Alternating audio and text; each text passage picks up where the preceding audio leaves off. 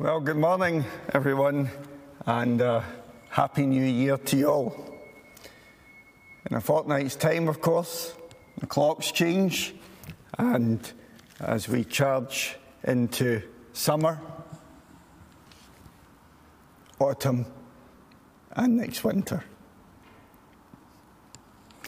But today is the first anniversary of the last time we met in Claremont in person in this building for morning worship. And a lot has changed in that year. Many folks have lost loved ones, sometimes directly from COVID, arguably, in some cases, indirectly from COVID. People have lost jobs and livelihoods, and businesses have folded. There's been a lot of loss. Nobody, Christian or otherwise, has been unaffected by the changes and by the pandemic in the last year. Today's topic in our Putting on Habits focus group prayer series is prayer. So here's a question How has your pandemic prayer life been going? Not every day you're asked that. But it's an important question, nevertheless. Think back, if you can, to this time last year. How was your pre pandemic prayer life? Did you have a prayer habit back then? And if so, has it developed and deepened? Or perhaps it's weakened, and you find yourself really struggling, particularly as we can't meet in person with each other to pray and worship together. The Lord's Prayer, although it can provide a framework for personal prayer, is a prayer we are used to praying as we meet together as the church family. Certainly, technology can allow some folks to meet online, but nobody would ever suggest that that is a satisfying substitute for meeting together in person. A problem, too, with technology is that you can very easily, particularly in lockdown, be constantly switched on to all sorts of Zoom meetings, team meetings, social media, etc., which can sometimes become draining and life sapping. And any notion of be still and know that I am God goes completely out the window and our Father doesn't get much of a look in. In developing a personal prayer habit, each of us must decisively and deliberately carve out a space each day to pray. And depending on your particular circumstances, what time you choose and where will vary. I live in my own, so finding a space to pray isn't a problem which isn't the same as saying it always happens. In our focus group, as in every group, there are larks and owls and folks somewhere in between. As I get a wee bit older, I'm becoming more of a lark than the owl I once was. I was up bright and early at 10 sharp. A kind of laid back lark. The important point is not when you pray where you pray, but that you do pray. The importance of prayer to Jesus isn't in doubt. All the gospel writers note Jesus praying, arguably Luke more so than the others. Some examples include that Jesus' baptism by John the Baptist. When all the people were being baptized, Jesus was baptized too. And as he was praying, heaven was opened, and the Holy Spirit descended on him in bodily form like a dove. And a voice came from heaven You are my Son, whom I love. With you I am well pleased. After Jesus healed a man with leprosy, we read, Yet the news about him spread all the more, so that crowds of people came to hear him, and he healed them of their illnesses. But Jesus often withdrew to lonely places and prayed. Jesus particularly prayed, perhaps with greater intensity, before making major decisions. One of those days, Jesus went out on a mountainside to pray and spent the night praying to God. When morning came, he called his disciples to him and chose 12 of them, whom he also designated apostles. And at key moments in Jesus' mission, Jesus went out as usual to the Mount of Olives, and his disciples followed him. Note that, note that. Jesus went out as usual to the Mount of Olives. This wasn't just an occasional thing, although the prayer session that comes next is particularly intense. On reaching that place, he said to them, Pray that you will not fall into temptation.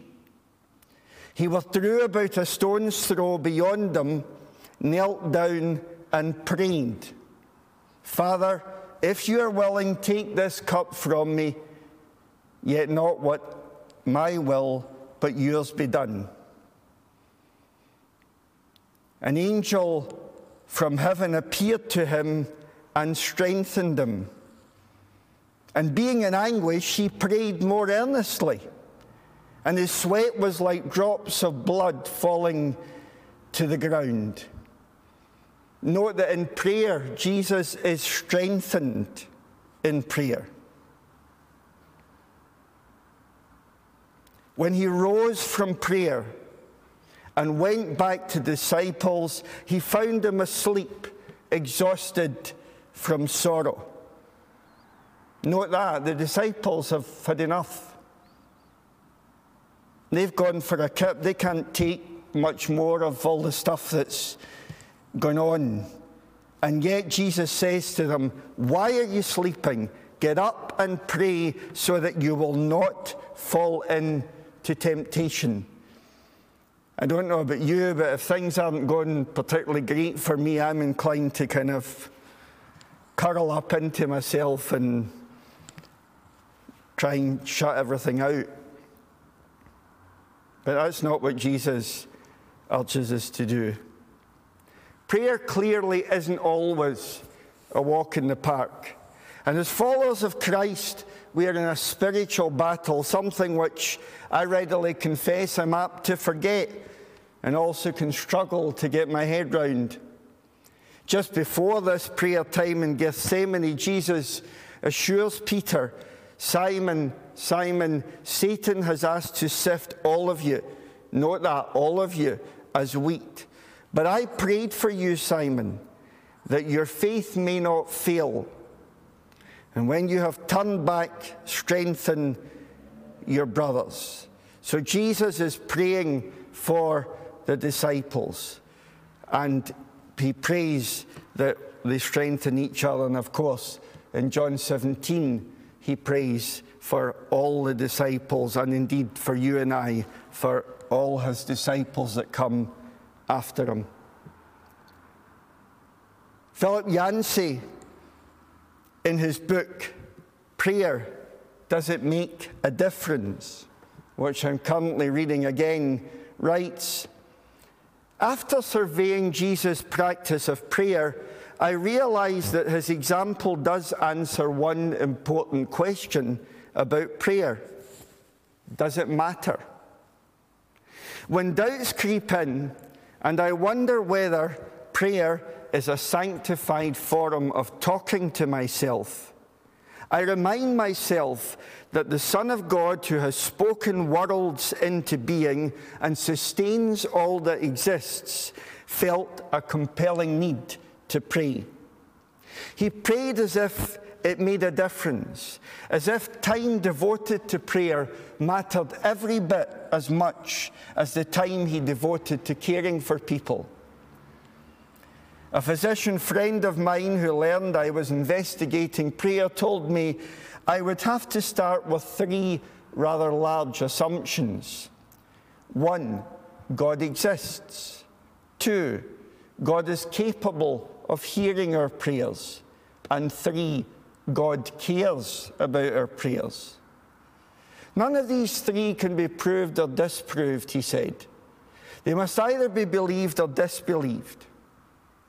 He's right, of course, although for me the example of Jesus offers strong evidence in favour of that belief. To discount prayer, to conclude that it doesn't matter, means to view Jesus as deluded. In keeping with his race, Jesus truly believed that prayer could change things. Romans of the time prayed to their gods as one would finger a good luck charm, not really expecting much. The skeptical Greeks derided prayer, their playwrights weaving foolish, ridiculous, even obscene prayers into their plays to provoke the audience to uproarious laughter. Only the stubborn Jews, despite their tragic history of unanswered prayers, contended that a supreme and loving God ruled the earth, listened to their prayers, and would someday respond. Jesus claimed to be part of that response, the fulfillment of the Jewish longing for Messiah. Anyone who has seen me has seen the Father, he once said and went about exhibiting the will of the Father by feeding the hungry, healing the sick, and liberating the captives. At the heart of today's passage in Luke 11 is the nature of God. Who is this God we should get into the habit of praying to? By using the word Father, Jesus is saying a whole lot more about the nature of God. In Galatians 4 6, 7, Paul writes, Because you are his sons, God sent the Spirit of his Son into our hearts, the Spirit who calls out, Abba, Father. So you are no longer a slave, but God's child. And since you are his child, God also made you an heir. Again in Romans 8 15, the Spirit you received does not make you slaves, so that you live in fear again. Rather, the Spirit you received brought about your adoption to sonship, and by Him we cry, Abba, Father. William Barclay notes in Hebrew, the name means the whole character of the person as it is revealed and known to us. Psalm 9:10 says, "Those who know your name put their trust in you." This means far more than knowing that God's name is Yahweh.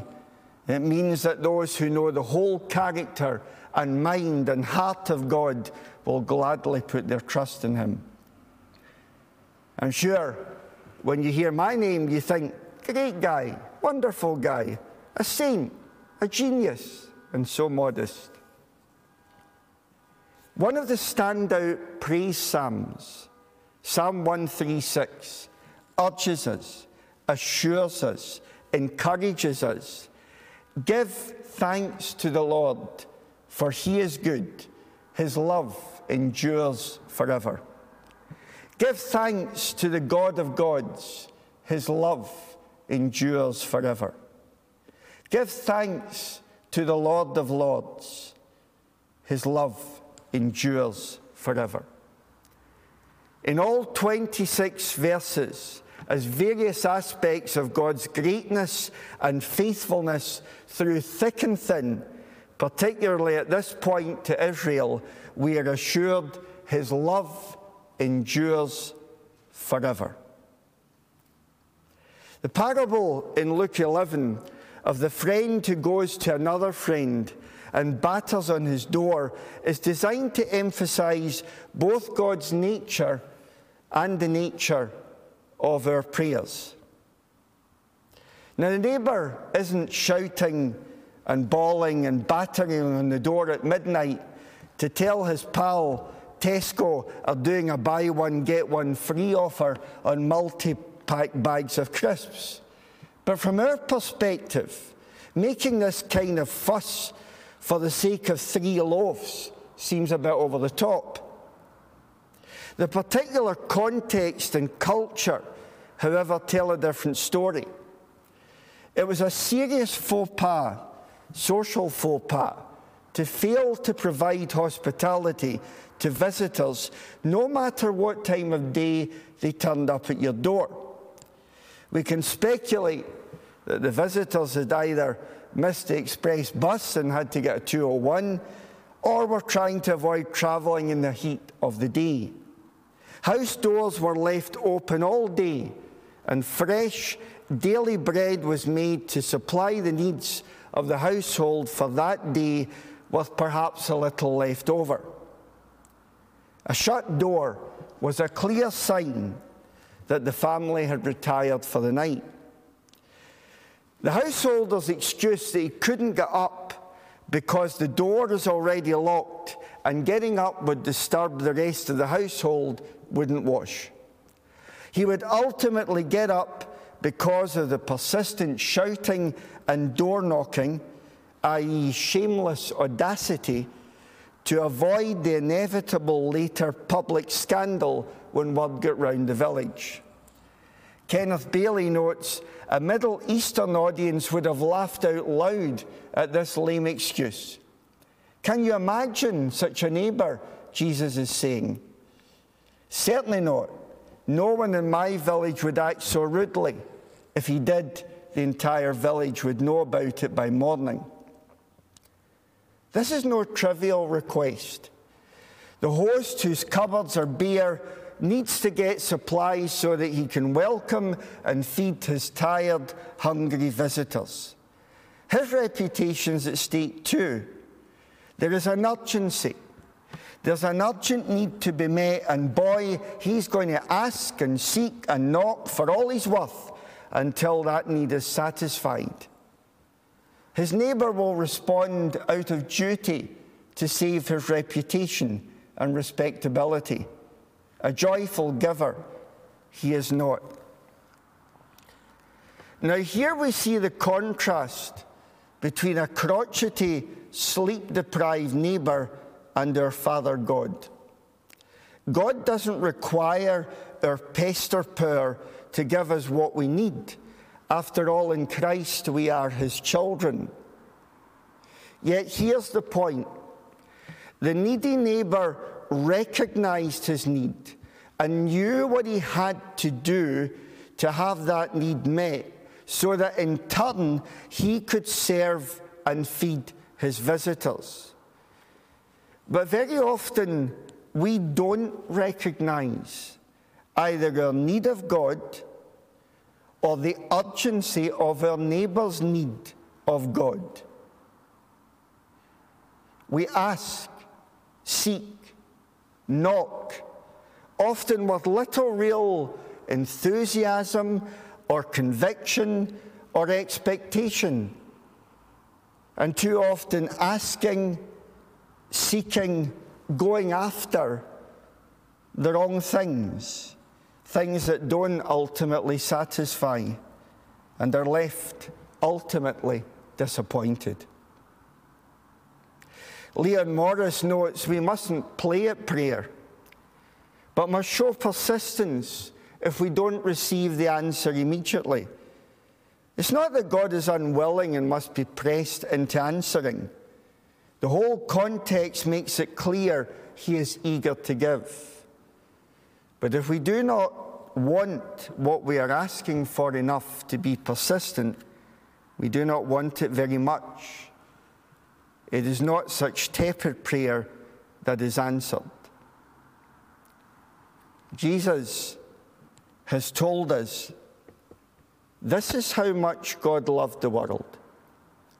He gave his Son, his one and only Son, and this is why so that no one need be destroyed, By believing in him, anyone can have a whole and lasting life.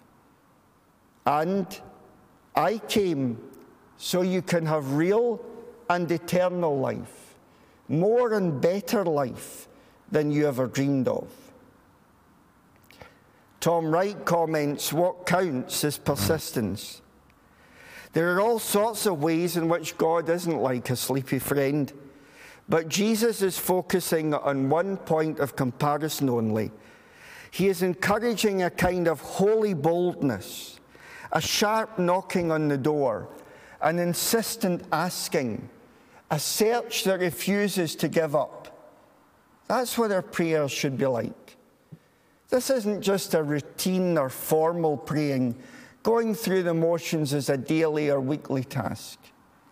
There is a battle on, a fight with powers of darkness, and those who have glimpsed the light are called to struggle in prayer for peace, for reconciliation, for wisdom, for a thousand things for the world and the church, perhaps a hundred or two for one's family, friends, and neighbours, and perhaps a dozen or two for yourself. There are, of course, too many things to pray about. That's why it's important to be disciplined and regular. If you leave it to the whim of the moment, you'll never be a true inter- intercessor somebody through whose prayers God's love is poured out into the world.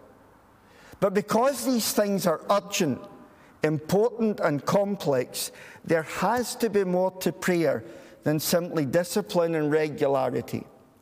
Formal prayers, including official liturgies for church services, are vital for most people for their spiritual health but they are like the metal shell of a car.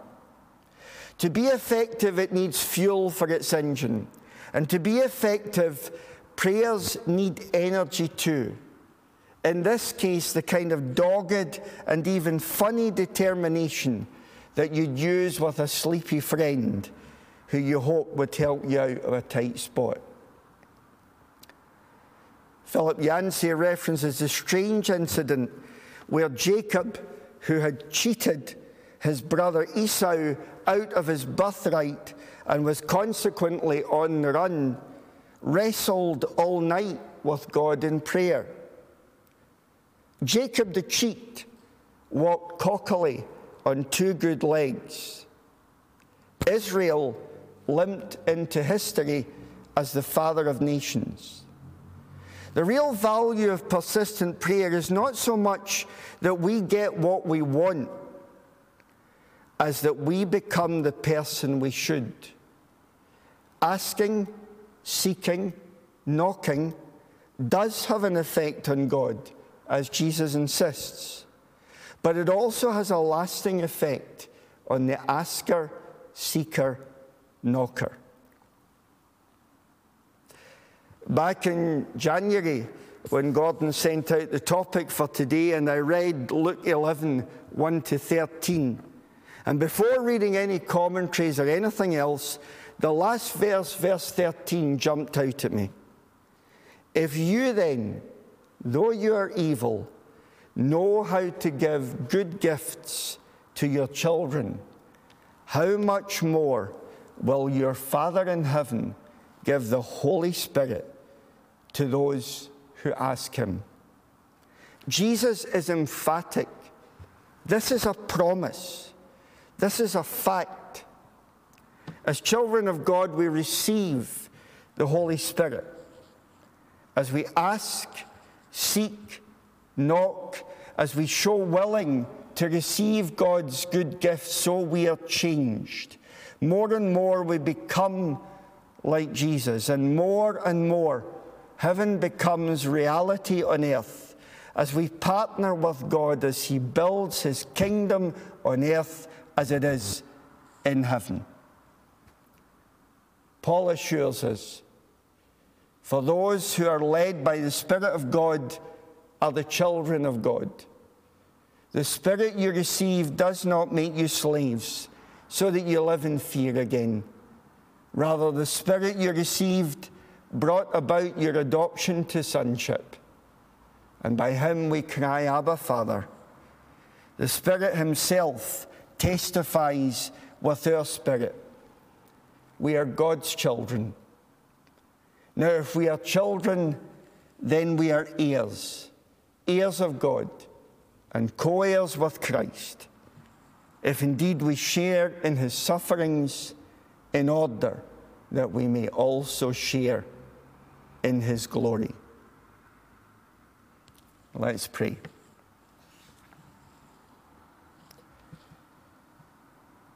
Father God, you have given us your Spirit. You have adopted us into your family. We have the great privilege of being your children, loved beyond measure.